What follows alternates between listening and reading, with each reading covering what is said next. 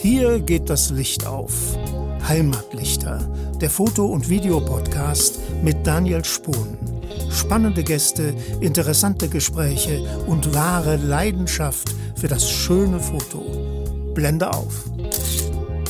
Die heutige Folge ist der Start für insgesamt drei Folgen zur Zeitrafferfotografie. Ja, und dafür habe ich mir Stefan Engel eingeladen. Stefan ist eigentlich App-Entwickler, aber auch passionierter Hobbyfotograf, der sich seit einigen Jahren intensiv der Zeitrafferfotografie oder auch Timelapse-Fotografie, wie sie genannt wird, widmet. Stefan wohnt mitten im Pfälzer Wald, genauer gesagt im Dahner Felsenland und hat dadurch perfekte Bedingungen rund um seine Haustür, um sich intensiv der Landschaftsfotografie das ganze Jahr über zu widmen. Ja, in dieser ersten Folge, da geht es vor allem darum, welche Faszination die Zeitrafferfotografie, welche Vorteile, aber auch welche Hürden sie so mit sich bringt, auf was man achten muss, was empfohlenes Equipment darstellt und wie man letzten Endes zu seiner fertigen Timelapse kommt. Dieser Weg, kann ich euch jetzt schon mal verraten, ist nicht ganz einfach, aber wenn es einfach wäre, könnte es auch jeder. Ja, und in der zweiten Folge die es dann zwei Wochen zu hören gibt. Da geht es um den Holy Grail der Zeitraffer-Fotografie. Was das genau ist, das gibt es dann, wie gesagt, in zwei Wochen. Und in Folge 3, der dritten und Abschlussfolge zur Zeitraffer-Fotografie, da widmen wir uns dann der Timelapse mit bewegter Kamera, mit Slidern, mit Motorachsen, welche besonderen Vorteile und Vorzüge diese Art der Timelapse-Fotografie hat, auch wenn es schnell in eine ganze Equipment-Schlacht ausartet. Aber da sind wir ohnehin in der Zeitraffer Fotografie schon mittendrin. Ja, und jetzt möchte ich euch gar nicht länger auf die Folter spannen. Wenn ihr schon so ein paar Zeitraffer-Videos und auch normale, in Anführungsstrichen, Bilder von Stefan Engel sehen wollt, dann guckt auf jeden Fall schon mal auf seine Homepage www.stefan-engel.photography oder guckt bei den Heimatlichtern unter heimatfotos.de vorbei. Da findet ihr auch einige der besten Bilder von Stefan Engel. Jetzt aber genug der Vorrede, viel Spaß mit Stefan Engel im Gespräch zur Zeitrafferfotografie. Ja, hallo Stefan, herzlich willkommen im Heimatlichter Podcast. Schön, dass du dabei bist. Ja, hallo Daniel, vielen Dank, dass ich dabei sein darf. Ja, das freut uns auf jeden Fall. Du Stefan, nachdem du ja so vor etwa zehn Jahren mit der Fotografie begonnen hast, da hat es ja irgendwie nicht so lange gedauert, bis ein Bild pro Szene dir irgendwie zu wenig war. Dann wurden irgendwann hunderte oder ja, vielleicht sogar tausende Aufnahmen, teilweise über Stunden hinweg, aneinandergereiht von ein und derselben Szene sind daraus dann entstanden. Kurz gesagt, die Zeitrafferfotografie hat dich in Beschlag genommen. Hattest du da nie Mitleid mit dem Verschluss deiner Kamera oder war die Faszination für diese Disziplin einfach zu groß? Ja, also natürlich hatte ich sehr viel Mitleid mit dem Verschluss meiner Kamera und das war natürlich auch das Riesenthema, was immer alle gefragt haben, du Stefan, willst du das deiner Kamera wirklich antun und was tust du, wenn die jetzt dann halt zack nach ein paar tausend Aufnahmen den Geist aufgibt? Und das war tatsächlich lange ein Thema. Ich hatte dann irgendwann natürlich für mich das Glück, ein Upgrade machen zu können von Crop damals auf Vollformat und anstatt die alte zu verkaufen, habe ich mir einfach gesagt, okay, die Zweitkamera quasi, die werde ich jetzt hernehmen für Timelapse. Und wenn halt wirklich irgendwann der Verschluss während der Aufnahme anfängt zu rauchen und den Geist aufgibt, dann okay, dann war es halt ein witziges Experiment, war nicht ganz günstig, aber dann weiß ich Bescheid und dann mache ich eben mit meiner Hauptkamera quasi mit der ganz normalen Einzelbildfotografie weiter und legt das Thema ad acta. Also die alte Kamera zum Arbeitstier degradiert, die musste dann da durch, aber ich kann mir vorstellen, das hat sie auch problemlos doch mitgemacht. Das hat sie tatsächlich problemlos mitgemacht. Das war damals noch die Canon EOS 500D. Da habe ich bestimmt auch äh, um die 50.000 Bilder so im Schnitt nochmal mit Zeitraffer quasi aufgenommen und das war nie ein Problem. Am Ende konnte ich sie doch noch dann tatsächlich, als ich sie nicht mehr brauchte, auch noch gebraucht, äh, ganz gut weiterverkaufen. Von daher waren die Ängste, die man so am Anfang hatte, waren eigentlich unbegründet. Und wenn man sich online anguckt, da gibt es ja Datenbanken, wie viele Auslösungen im Schnitt ein bestimmtes Modell hält, dann sieht man, da ist eigentlich wirklich gut Luft noch nach oben. Also da muss man einfach mal dran gehen und ausprobieren. Das Beste natürlich hoffen. Man steckt nie drin, aber die Wahrscheinlichkeit, dass dann wirklich nach ein paar Aufnahmen der Verschluss oder andere Teile durch sind, die war dann doch relativ gering. Gerade die bisschen professionelleren Modelle, die sind ja oft ausgelegt wirklich für 100.000, 200, 250.000 Auslösungen und da verhält sich ja auch so ein bisschen wie mit dem Mindesthaltbarkeitsdatum, ja. Das heißt nicht, die ist dann eine Auslösung drüber sofort kaputt, sondern ich kenne auch Canon-Modelle, die, die haben eine Million Auslösungen geschafft mit dem ersten Verschluss. Schluss. Das muss nicht so sein, aber ich glaube, da muss man sich einfach wirklich ein bisschen locker machen, wenn man denn in die Zeitrafferfotografie starten möchte. Aber Stefan, bevor wir uns nachher auch noch mehr den technischen Aspekten widmen, was macht für dich eigentlich den Reiz an der Zeitraffer, an der Timelapse-Fotografie aus? Ja, das ist eine ganz interessante Frage, weil am Anfang war ich ja tatsächlich auch nur jetzt ganz normal im Bereich Landscaping unterwegs und habe eben Einzelaufnahmen gemacht. Und das Faszinierende für mich war ja immer, also man steht da draußen und erlebt den Moment und äh, in mir gibt es dann immer den Wunsch, den festzuhalten und quasi zu konservieren und mitzunehmen. Und bei Einzelbildern ist das dann quasi immer ein Einzelmoment, der wirklich sehr kurz ist, aber so ein so ein Abschnitt, in dem man dieses Bild aufnimmt, der geht ja in der Regel viel länger. Das ist ein ganzer Morgen. Wenn der richtig gut war, dann fährt man heim und äh, lässt das Ganze nochmal so Revue passieren und ist richtig enthusiastisch dann nochmal dabei, kann es nicht abwarten, die Bilder zu bearbeiten. Beim Zeitraffer, das war dann für mich die Möglichkeit, nicht nur einzelne Augenblicke festzuhalten, sondern wirklich komplett alles. Vom ersten Start des Morgens, wenn noch Sterne am Himmel stehen, bis zum gleißenden Sonnenschein, einfach alles mitzunehmen. Das war so zumindest die Hauptidee, die dahinter steckt. Und das hat mich von Anfang an fasziniert. Einfach der Gedanke, dass sowas möglich ist, dass man dann quasi das alles als ein Gesamtpaket mitnehmen kann und sich nicht äh, entscheiden muss, also wenn man das jetzt müsste, was war jetzt schöner, war das irgendwie noch cooler, als da noch Sterne am Himmel standen oder war so, als der Himmel rot wurde, war das der entscheidende Moment, den ich jetzt weiter zeigen würde, sondern man hat einfach eine Sequenz und da ist alles drin. Das war so einer der Punkte, der mich immer fasziniert hat, einfach die Möglichkeit, alles in einem Werk quasi mitzunehmen, dass man sich am Stück anguckt, ohne dass das mehrere Einzelteile sind. Ja, und, und das Schöne ist natürlich, dass die Betrachter der fertigen Timelapse-Videos dann auch keine Stunden auf ein sich kaum änderndes Bild gucken müssen, sondern diesen ganzen Morgen ja in einem wenige Minuten vielleicht dauernden Video zu sehen bekommen. Gerade diese Zeitspanne, wie du jetzt gesagt hast, ein ganzer Morgen zum Beispiel im Pfälzerwald, zu komprimieren und diese ja, so subtile Bewegungen, die einfach für unser Sehempfinden viel, viel zu langsam ablaufen, die in der Natur sichtbar zu machen. Das ist ja, finde ich, auch ein besonders spannender Aspekt. Wenn ich jetzt gerade an so wabernde Nebelschwaden denke oder so, das bekommt man ja vor Ort gar nicht immer so mit, dass da überhaupt Bewegung drin ist das ist ja am Anfang sicherlich auch eine Herausforderung. Bei deinem Start in die Zeitrafferfotografie, wie hast du es da geschafft oder gibt es da einen Trick, wie man solche Abläufe, ich sag mal, ja, vorhersagen kann, vorhersehen kann, ob sich die Aufnahme überhaupt lohnen wird und vor allem, wie viel Zeit denn da überhaupt gerafft werden muss? Das war bei mir ganz klassisch Learning by Doing. Also ich bin ja am Anfang ganz naiv drangegangen an die Sache. Ich habe da nicht groß jetzt überlegt, was man da tun muss oder was als Motiv funktioniert. Ich hatte einfach das, was ich kannte. Also ich war damals schon irgendwie ein Fan von bestimmten Szenerien. Also am liebsten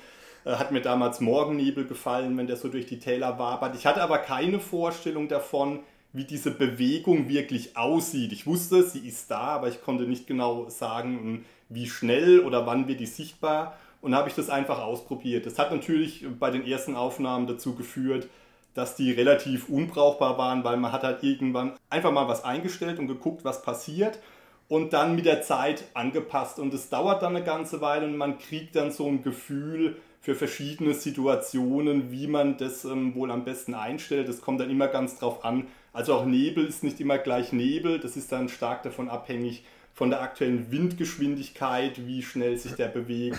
Bei Wolken natürlich das Gleiche. Und so der Hauptknackpunkt am Anfang war eigentlich das Lernen, dass Motive, die zum Beispiel als Standbild sehr gut funktionieren, dass die nicht unbedingt in Bewegung auch gut funktionieren, weil wenn sich relativ wenig bewegt, ist das Ganze natürlich langweilig. Andererseits wurden dann Dinge, die als Standbild erstmal langweilig erschienen, wurden in Bewegung plötzlich interessant, weil da wirklich diese Formen dann auch entstanden, wenn man da mal guckt, wie, wie das aussieht am Himmel, wenn die Wolken ziehen, welche Bahnen die nehmen, dass die teilweise komplett unterschiedliche Richtungen auch nehmen.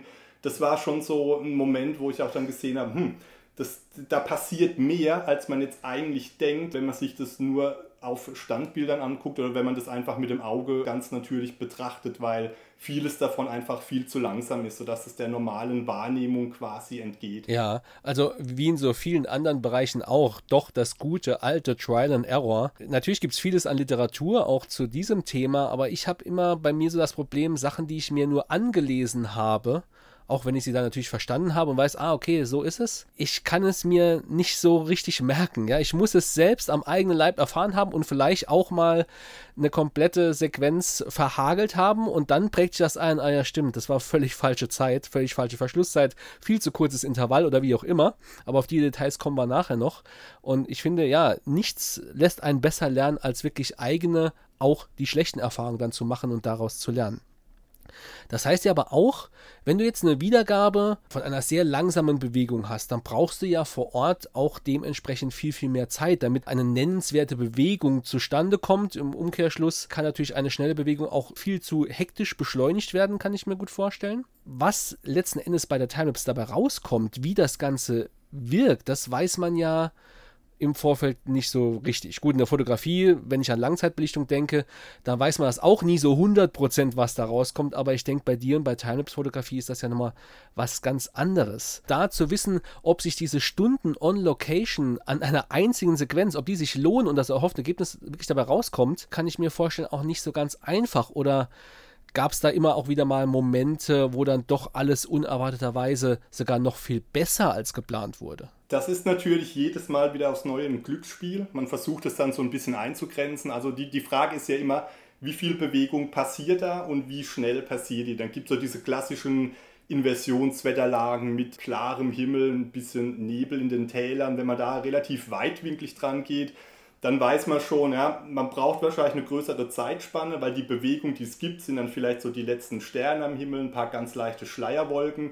Und es gibt die, die anderen Momente, wenn schon sehr dicke Wolken am Himmel sind, wenn man vielleicht gerade am Ende eines Sturmtiefs unterwegs ist, das gerade abzieht, weil man spekuliert, dass die aufgehende Sonne diese Wolken rot anstrahlt. Das sind Dinge, die muss man vorher, das ist wie eine Wette, die man eingeht. Vor Ort zeigt sich dann, was daraus wird. Das kann teilweise natürlich ganz unterschiedlich kommen. Es gibt so auch immer wieder den Klassiker, dass eigentlich alles gut läuft in dem entscheidenden Moment, wenn eigentlich jetzt die Sonnenstrahlen kommen sollten, dann zieht ein Wolkenband am Horizont vorbei und verbleibt dort auch und die komplette Aufnahme wirkt dadurch dann plötzlich unstimmig, obwohl vorher alles gepasst hat.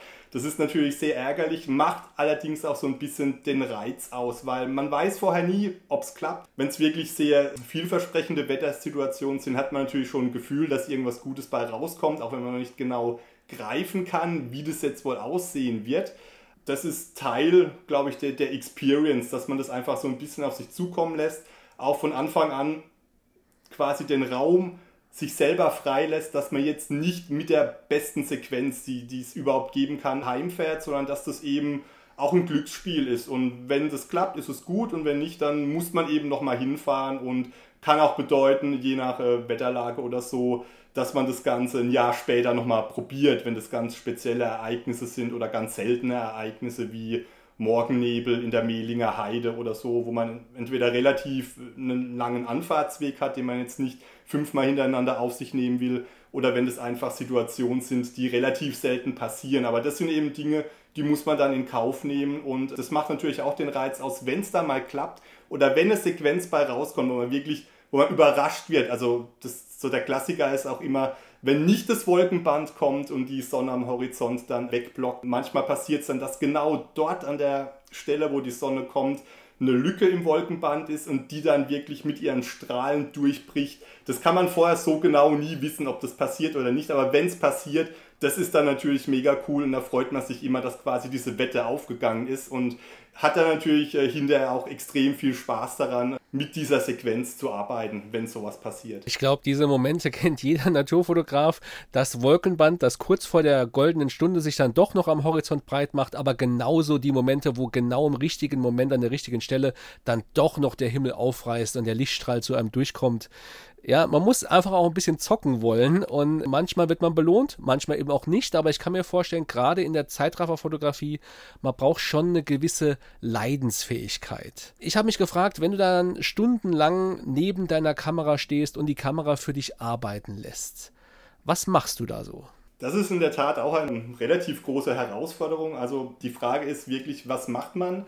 Steht man nebendran, guckt sich das an. Das kommt immer darauf an, wie der Aufnahmemodus läuft. Also ab und zu guckt man natürlich einfach aus Neugier, passt noch alles, hat sich irgendwas getan, muss man nachkorrigieren. Meistens ist aber so, also ich mache das für mich so, ähm, ich hatte ja immer noch quasi eine zweite Kamera Und die eigentliche Fotografie von Standbildern, die habe ich ja nicht aufgegeben, sondern ich habe die dann sozusagen, also in Anführungszeichen, nebenher gemacht. Das klingt so ein klingt abwertender eigentlich, als es gemeint ist. Ich habe da nach wie vor auch eine große Begeisterung für.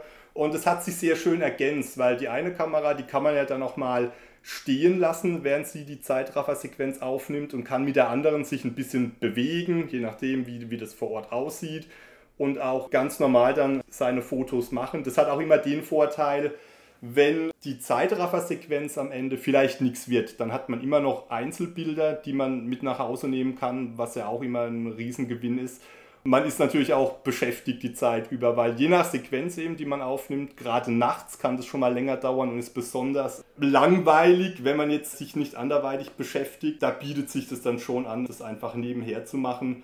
Was ich nicht empfehlen kann, sind so Nebentätigkeiten wie dann das Handy auspacken und, und mal lossurfen. Das wird irgendwie der ganzen Sache nicht gerecht. Ich verfall manchmal auch in den Modus, also das passiert einfach und das ist dann besonders ärgerlich, wenn man dann irgendwann wieder aufschaut und sieht, oh, irgendwie hat man gerade die Hälfte verpasst und das muss ja wirklich nicht sein. Deshalb Zweitkamera wäre meine Top-Empfehlung, wenn man sich wirklich der Zeitraffer-Fotografie annimmt, um auch wirklich das Beste von den Momenten, die sich da einem darbieten, mitnehmen zu können und um auch wirklich gleichzeitig an seinen Skills in Sachen Komposition und so weiter, die auch universell sind, zu feilen. Das macht sich ja dann auch wieder in der Zeitraffer-Fotografie bezahlt, wenn man da sein fotografisches Auge sozusagen auch immer weiterentwickelt. Und da ist das eine gute Situation, in der man das tun kann. Ja, man kann ja quasi auch während die Timelapse läuft, vielleicht mit seiner Zweitkamera eine vielleicht noch spannendere Bildkomposition entdecken, wo man denkt, ach, da muss ich beim nächsten Mal nochmal hin und dann steht dort eben die Kamera für die Timelapse. Wenn man dann ohnehin ja seine alte Kamera, sag ich mal, zum Arbeitstier für die Timelapse auserkoren wird, da hat man ja seine neue Kamera, kann damit weiter fotografieren. Und ich glaube wirklich, das Schlimmste ist, wenn man in der Natur die spannendsten Momente mit dem Blick auf seinen Handybildschirm verpasst, weil letzten Endes sind wir ja vor allem da draußen und schlagen uns die Nächte oder Sonnenaufgänge um die Ohren, weil wir draußen sein wollen. Nachher kommen wir noch ausführlicher zu dem Thema Kamerabewegung mit Slidern, mit Motorköpfen etc. Aber du hast ja sicher auch erstmal ja mit statischen Perspektiven begonnen. Also einfach Kamera auf dem Stativ für eine Zeitraffer. Das Festlegen von, ja, von deiner Bildkomposition, die Wahl deiner Brennweite und alles, was dazugehört, das läuft ja letzten Endes genauso wie beim, ich sag mal, normalen Fotografieren. Der große Unterschied ist allerdings, beim normalen Landschaftsfoto kannst du eben von Aufnahme zu Aufnahme deinen Bildaufbau an die Gegebenheiten anpassen. Ja, ja, zum Beispiel sich ändernde Wolkenstrukturen, Lichtverhältnisse, Schattenverläufe.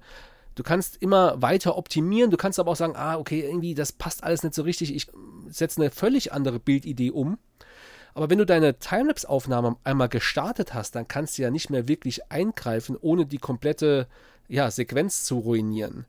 Fällt dir das da leicht, auch mal so eine Sequenzidee vor Ort zu verwerfen, abzubrechen, wenn die Bedingungen nicht passen und spontan versuchen, eine andere Sequenz, einen anderen Bildaufbau für die Timelapse aufzubauen?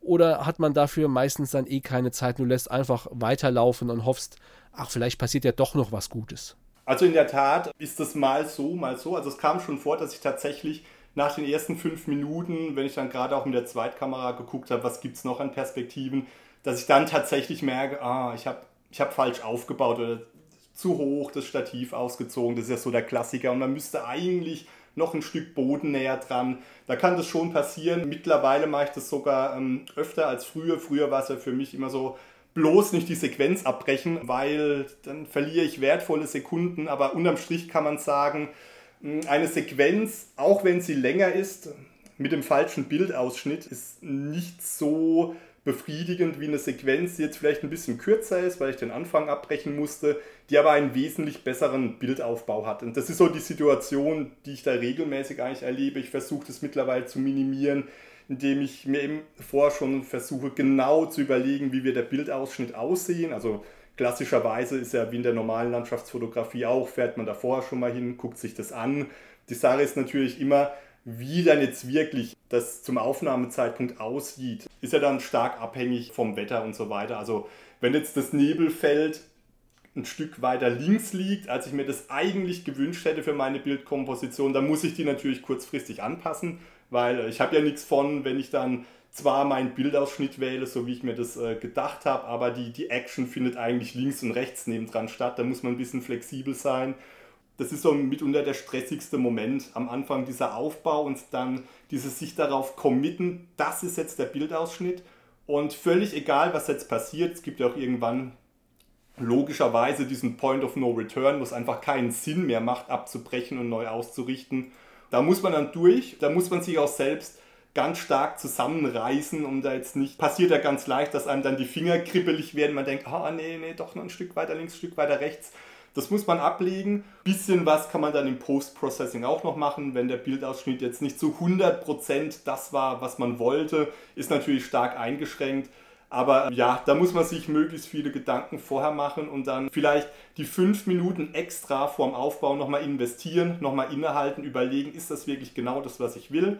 Und natürlich auch der klassische Tipp, wenn ich zehn Minuten früher aufstehe und früher losfahre, dann kann ich mir zehn Minuten länger überlegen, wie ich den Aufbau mache. Und das nimmt dann so ein bisschen den Druck wieder raus, jetzt starten zu müssen. Man wird ja auch oft unruhig, wenn man sieht, ah, am Horizont geht's los, da wird es schon leicht rot, ich muss jetzt anfangen. Das sind alles so Dinge, wo man auch wirklich selber lernen muss, mit seinen Emotionen, die dann natürlich losgehen, da auch klarzukommen, das im Griff zu halten und sich ein bisschen darauf zu fokussieren was muss ich jetzt tun, mit welcher Einstellung will ich fahren die nächste Zeit und das dann auch äh, knallhart durchzuziehen. Ja, ich glaube, dieser Tipp, zehn Minuten früher da zu sein, der ist wirklich Gold wert, auch wenn er sich deutlich leichter aussprechen lässt, als dass er umgesetzt ist. Äh, Stefan, sag mal, hast du vielleicht für unsere Hörer eine Brennweitenempfehlung für den Start in die Zeitrafferfotografie? Denn ich kann mir vorstellen, ja, insbesondere wenn man noch nicht so das Gespür hat, wie wird, wird sich die Situation verändern, wo ziehen die Wolken hin, wie weit wird der Nebel sich noch ausdehnen, ja, wie ändert sich die Szenerie in dieser Landschaft über vielleicht einige Stunden hinweg, dass dann ja eher ein extremeres Weitwinkel-Ideal ist, um erstmal nichts zu verpassen. Ja, ich habe einen großen Bildwinkel, da ist erstmal alles mit drauf. Und wie du schon vorhin gesagt hast, ich kann ja notfalls vielleicht auch in meinem gerenderten Video noch ein bisschen zuschneiden und den Bildaufbau so ein bisschen anpassen, verändern oder eben ihn zur Action hin ausrichten. Genau, also das ist in der Tat genauso wie ich das am Anfang gemacht habe. Ich bin gestartet, glaube ich, mit einem 14 mm Objektiv am äh, Kleinbildformat und äh, das war eben auch genau meine Idee, wenn möglichst viel auf das Bild draufpasst, einfach durch die starke Komprimierung, bin ich später ein bisschen flexibler, wenn ich entscheide, was ist denn jetzt der wichtige Bildausschnitt. Man muss da natürlich ein bisschen aufpassen, also nicht jeder Bildausschnitt lässt sich dann beliebig nochmal gestalten, weil einfach auch durch die Kompression sich eine ganz andere Bildwirkung ergibt. Aber für den Start ist das eigentlich schon ganz gut und auch wenn man ein Gefühl dafür bekommen will, wie verhalten sich unterschiedliche Elemente in meiner Komposition über die Zeit, wie verhalten sich Wolken, wie verhält sich Vegetation, das ist auch so ein ganz interessanter Punkt, weil alles bewegt sich ja irgendwie. Bäume bewegen sich, Pflanzen, Gras, alles was im Vordergrund ist, bewegt sich auch immer je nach Wind. Und es passieren ganz viele Dinge, die man nicht unbedingt direkt wahrnimmt, auch wenn da Personen vielleicht in, in der Ferne durchlaufen oder sich Autos durchbewegen. Und dann kriegt man da ein ganz gutes Gefühl dafür und man kann natürlich auch experimentieren. Also was auch ganz gut funktioniert, ist, wenn man sich einfach eine, eine Standard-Zoom mitnimmt und dann je nach Situation mal ein bisschen rumprobiert. Das kann auch manchmal ganz interessant sein, wenn man eine geschlossene Nebeldecke im Tal hat und aus der gucken ein paar Bäume raus. Und wenn man da einfach mal stark drauf zoomt und das mal mitlaufen lässt. Man hat natürlich auch keine Ahnung, was passiert jetzt steigt der Nebel vielleicht und die Bäume sind dann in fünf Minuten gar nicht mehr sichtbar. Da muss man einfach ein bisschen rumexperimentieren, aber Weitwinkel für den Anfang, das schadet auf keinen Fall. Auch für später, da kann man ganz interessante Sachen mitmachen. Wenn es darum geht, möglichst viel Bewegung einzufangen, dann ist das tatsächlich ein guter Startpunkt. Ja. Was mir in dem Zusammenhang gerade einfällt, ist, die Ausgabe, die Videoausgabe der Timelapse ist ja eigentlich klassischerweise immer ein 16 zu 9. Stellst du deine Kamera dann vor Ort schon um, sodass du auch wirklich deinen Bildaufbau, die ganze Komposition 16 zu 9 machen kannst? Ich sag mal, bei einer Spiegelreflex im Live-View geht das ja eigentlich auch.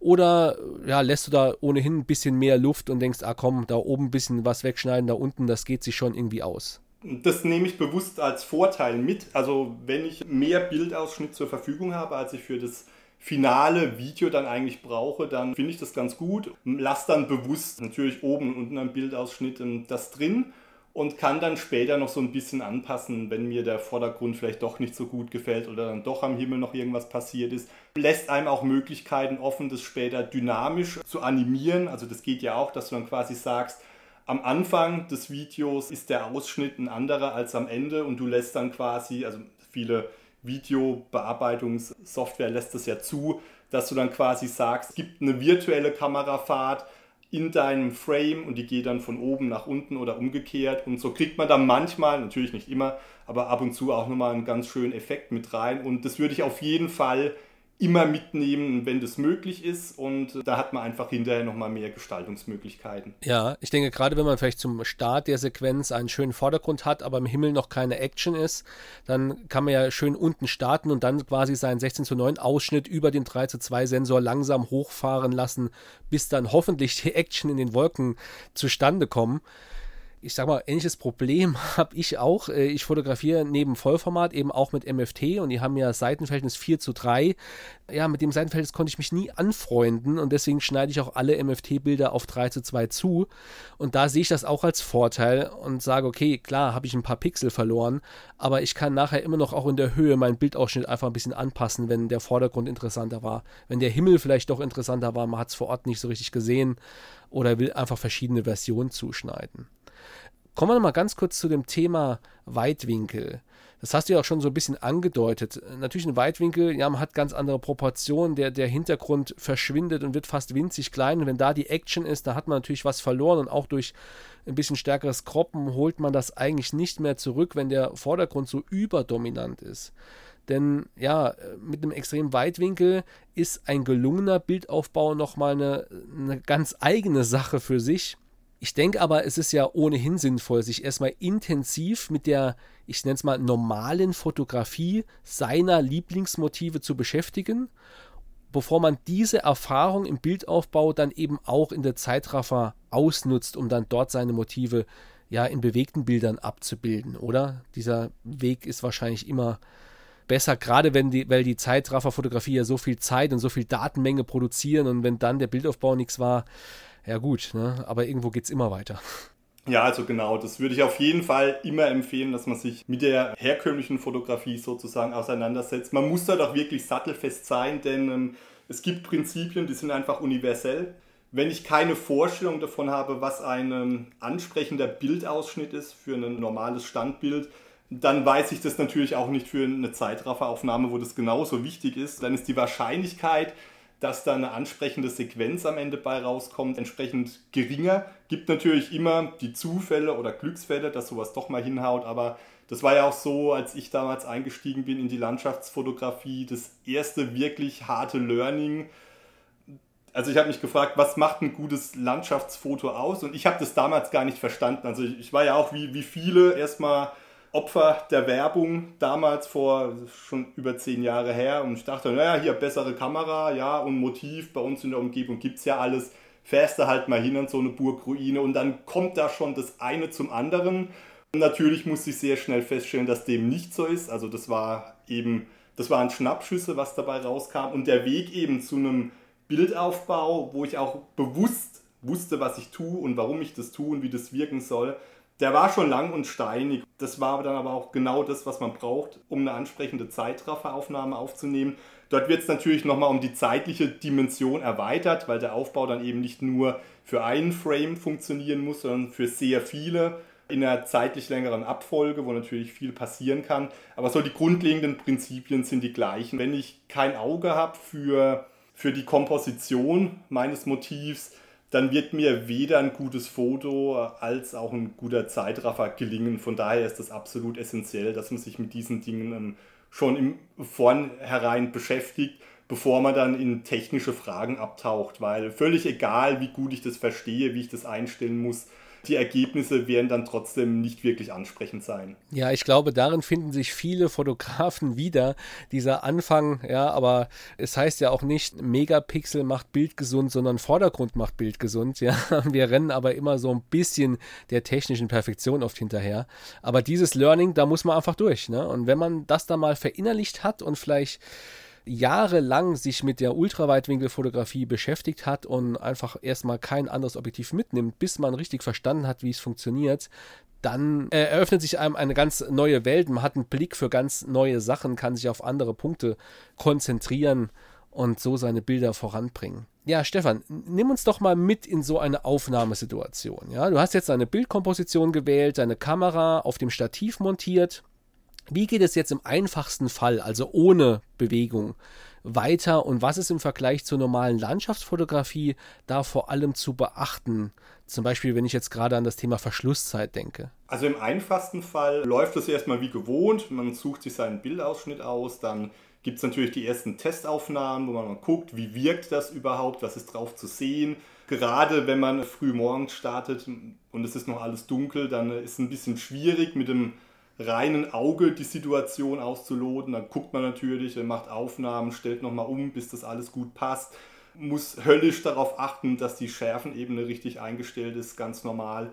Dann geht es aber auch schon los mit den Besonderheiten. Bei einer normalen Aufnahme habe ich ja relativ viel Spielraum. Also wenn es noch dunkel ist, gerade dann kann ich zum Beispiel sagen, naja gut, ich mache eine Langzeitbelichtung von drei, vier Minuten, wenn es sein muss. Dann kann ich noch schön abblenden, damit die Ränder nicht so weich werden und muss mit der ISO-Empfindlichkeit nicht so hoch gehen. Und das geht beim Zeitraffer dann nicht, weil ich muss mir am Anfang schon überlegen, wie lange möchte ich aufnehmen. Also die Zeitspanne an sich. Dann muss ich mir natürlich auch überlegen, wie viele Bilder brauche ich denn eigentlich. Das kommt immer darauf an, mit was ich da arbeiten will. So ein ganz guter Wert ist eigentlich 30 Bilder pro Sekunde. Das macht einen runden, flüssigen Eindruck. Man kann natürlich auch auf 60 gehen, wenn man das will. Die muss man dann allerdings auch erstmal aufnehmen. Das bedeutet dann eben, man hat ja nur diese endliche Zeitspanne zur Verfügung, in der man aufnimmt. Und da müssen diese ganzen Einzelbilder jetzt reinpassen. Das heißt, ich habe dann eben, wenn ich vielleicht 400 Bilder brauche, um auf meine benötigte Länge der Sequenz zu kommen, dann kann ich mir ausrechnen, wie viel Zeit habe ich pro Bild. Auch dann wird es gleich schwierig, weil ich kann diese Zeit nicht vollständig für das Bild verwenden, sondern da passieren ja noch andere Dinge. Die Kamera muss es speichern, muss dann auch wieder bereit sein, das nächste Bild abfeuern zu können. Das ist dann je nach Kameramodell immer ganz stark unterschiedlich, wie die das machen. Haben die einen Buffer, wo das noch reinkommt? Wie groß ist der? Wie lange dauert es? Dieses Bild auf die Speicherkarte abzulegen. Das sind alles so Dinge, die muss man sich überlegen, wie lange das wohl dauert. Dann noch so einen Sicherheitsabstand natürlich einbauen. Man möchte das nicht immer alles ausreizen, weil dann kann es natürlich auch sein, dass so eine Aufnahme mal knapp zwei Millisekunden zu lange dauert und jetzt man den nächsten Frame verpasst hat. Das ist super ärgerlich. Vor allem, wenn das schleichend passiert. Also das kann manchmal vorkommen, wenn man das zu eng wählt, dann ist so vielleicht jedes zehnte Bild einfach mal weg und das merkt man erst hinterher. Das ist richtig ärgerlich. Ansonsten muss man auch noch überlegen, um so einen wirklich flüssigen Bildeindruck zu bekommen am Ende in der Aufnahme, da gibt es so eine Faustregel, dass man sagt, naja, die Hälfte der Zeit, die man pro Bild zur Verfügung hat, sollte man wirklich als Belichtungszeit nehmen. Das heißt, wenn ich jetzt so ein Intervall habe von 10 Sekunden, dann gucke ich schon, dass ich auf meine 5 Sekunden Belichtungszeit komme, aber nicht drüber, sonst könnte das seltsam wirken, vielleicht zu abgehackt. Das ist dann ein bisschen schwierig in der Nachbearbeitung zu korrigieren. Allerdings sollte man sich da auch nicht so, so sehr drauf versteifen. Also das sind so Faustregeln, aber da verstoße ich auch selbst regelmäßig dagegen. Manchmal hat man gar keine andere Wahl. Also wenn es sehr dunkel ist und ich sage, naja, ich bräuchte jetzt schon 5 Sekunden, und ich komme dann aber nicht auf meine Mindestbildzahl, dann muss ich eben den Kompromiss eingehen. Dann muss ich sagen, ja, gut, was mache ich jetzt? Nehme ich Offenblende, ist vielleicht für Landschaft ein bisschen uncool, aber vielleicht ist es cooler, als äh, mit dem ISO-Wert zu stark hoch zu gehen. Also da kann ich natürlich ein bisschen jonglieren, muss dann aber letztendlich immer gucken, wie, wie schaffe ich es, meine Sequenz aufzunehmen. In der Regel jongliert man dann mit Kompromissen und auch da, das ergibt sich dann so über die Zeit, welchen Weg dass man da geht. Da gibt es, glaube ich, keinen richtig oder keinen falsch. Da gibt es verschiedene Vorlieben. Vieles ist im Nachhinein korrigierbar, aber eben immer mit anderen Mitteln. Das muss man so ein bisschen für sich und sein Equipment rausfinden, was da am besten funktioniert. Und das ist so der Hauptunterschied eigentlich zur normalen Landschaftsfotografie, dass man dafür ein Gefühl entwickeln muss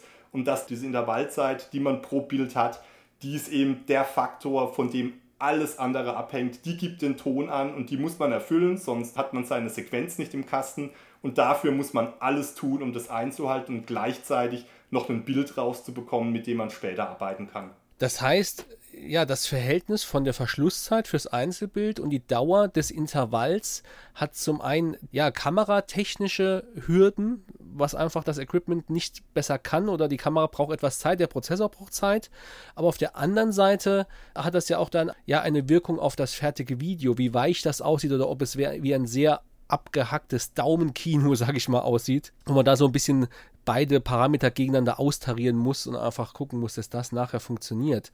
Jetzt haben ja viele Kameras mittlerweile auch interne Programme, entweder nur zum Erstellen von Bildsequenzen, wo ich dann auch dort mein Intervall einstellen kann und sage, okay, mach bitte so und so viele Bilder.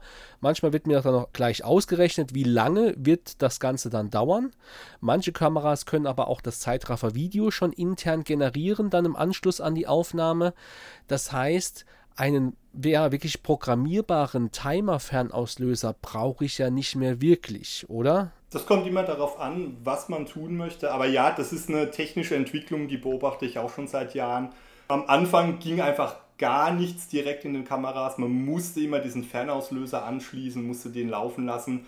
Dann kamen irgendwann die Modelle, die hatten einen internen Fernauslöser. Das ist teilweise auch manchmal ein bisschen strange. Es gibt wirklich Kameras, die sind relativ neu und die haben das nicht, weil die Kamerahersteller da auch so ein bisschen Abgrenzung betreiben und die besseren Modelle haben das dann. Das ist ein bisschen meiner Meinung nach lächerlich, weil ich meine, wir reden da über einen Zubehörteil von 15 Euro. Das macht jetzt für mich nicht den Hauptunterschied zwischen einer Amateur- und einer Profikamera aus. Aber gut, viele Modelle haben das mittlerweile. Was ganz interessant ist, sind die Modelle natürlich, die wirklich schon einen Zeitraffer-Modus eingebaut haben, die einem teilweise eine fertig berechnetes Video auch ausspucken können. Das ist wirklich eine interessante Entwicklung. Man nimmt natürlich viele Nachteile damit in Kauf, weil natürlich die Eingriffsmöglichkeiten fehlen, je nachdem, wie man das einstellt. Also es gibt welche, die übernehmen auch teilweise die Parametersteuerung für einen und es gibt welche, die speichern gar keine Originalaufnahmen mehr, sondern es kommt wirklich nur noch das Video raus. Das ist dann meist nicht das, mit dem man arbeiten will. Ansonsten, ähm, du hast ja gerade auch das, das Thema nochmal Fernauslöser erwähnt. Ich würde es eigentlich immer empfehlen, nochmal einen zu haben, weil die Kamera intern, die können relativ fummelig sein. Also man muss das finden im Menü, wo der steht. Dann wird er teilweise dauernd eingeblendet und vielleicht will, will man noch andere Dinge nachjustieren. Das kann relativ fummelig sein, auch gerade wenn man öfter die Kamera, mit der man aufnimmt, wechselt kann es ganz gut sein, wenn man immer den gleichen Fernauslöser verwendet. Teilweise kann man einfach nur das Kabel tauschen. Dann kann man sich an den gewöhnen, weil es ist auch wirklich wichtig, dass man diese Zubehörteile blind und auch im Dunkeln bedienen kann, wenn es darauf ankommt. Also wenn ich dabei bin, eine Aufnahme einzustellen, dann kann ich nicht nochmal von vorne überlegen, oh, wie ist jetzt bei dem Timer, wo finde ich das im Menü? Also ich habe das manchmal auch, dass ich das an den Kameras, äh, die internen Timer benutze, aber meist nur im Notfall, wenn externen Timer entweder die Batterie leer ist oder wenn er kaputt ist. Das passiert ja auch öfter, als einem das lieb ist. Generell würde ich aber von diesen Zubehörteilen erstmal nicht absehen wollen, weil sie doch ein bisschen besser zu bedienen sind, weil man sich besser daran gewöhnen kann. Ist nicht so herstellerabhängig, weil die auch ganz gut funktionieren. In der Regel auch mehr Funktionen noch mitbringen, als das die äh, Kamerahersteller in ihren internen Kameramenüs dann verbauen. Ja, ich, ich glaube, die ärgerlichste Situation, die es so gibt, ist, wenn man beim Lesen im Handbuch plötzlich von der aufgehenden goldenen Sonne geblendet wird. Ja, dann ist alles zu spät. Ich denke, gerade diese internen Funktionen, die funktionieren oft sehr gut bei, ja, ich sag mal, einfacheren Zeitraffern. Das heißt, ziehende Wolken tagsüber oder wandernde Schatten im Wald oder in der Stadt oder ja, vielleicht auch noch nachts beim rotierenden Sternenhimmel, der sich über uns dreht, wo quasi die Lichtsituation immer relativ ähnlich ist und die Kamera mit ihrem Spielraum das ganz gut intern hinbekommt. Du hast dich aber auch ja, einer besonderen Disziplin der Zeitrafferfotografie widmest du dich sehr intensiv und zwar dem Holy Grail, dem heiligen Gral der Zeitrafferfotografie. Was hat es damit auf sich? Das war Stefan Engel im Gespräch über seinen Weg in die Zeitrafferfotografie und die Anfänge dieses spannenden Genres der Fotografie im Allgemeinen. Ja, und in zwei Wochen geht es dann weiter mit Stefan. Da tauschen wir uns intensiv über den Holy Grail, den heiligen Gral der Zeitrafferfotografie aus, der noch vor einigen Jahren in der Amateurfotografie fast unmöglich erschien. Diese wie auch keine weitere Folge des Heimatlichter Podcasts solltest du in Zukunft verpassen. Deswegen abonniere uns am besten direkt und sei auch beim nächsten Mal wieder dabei. Ich freue mich auf euch. Bis dann, euer Daniel.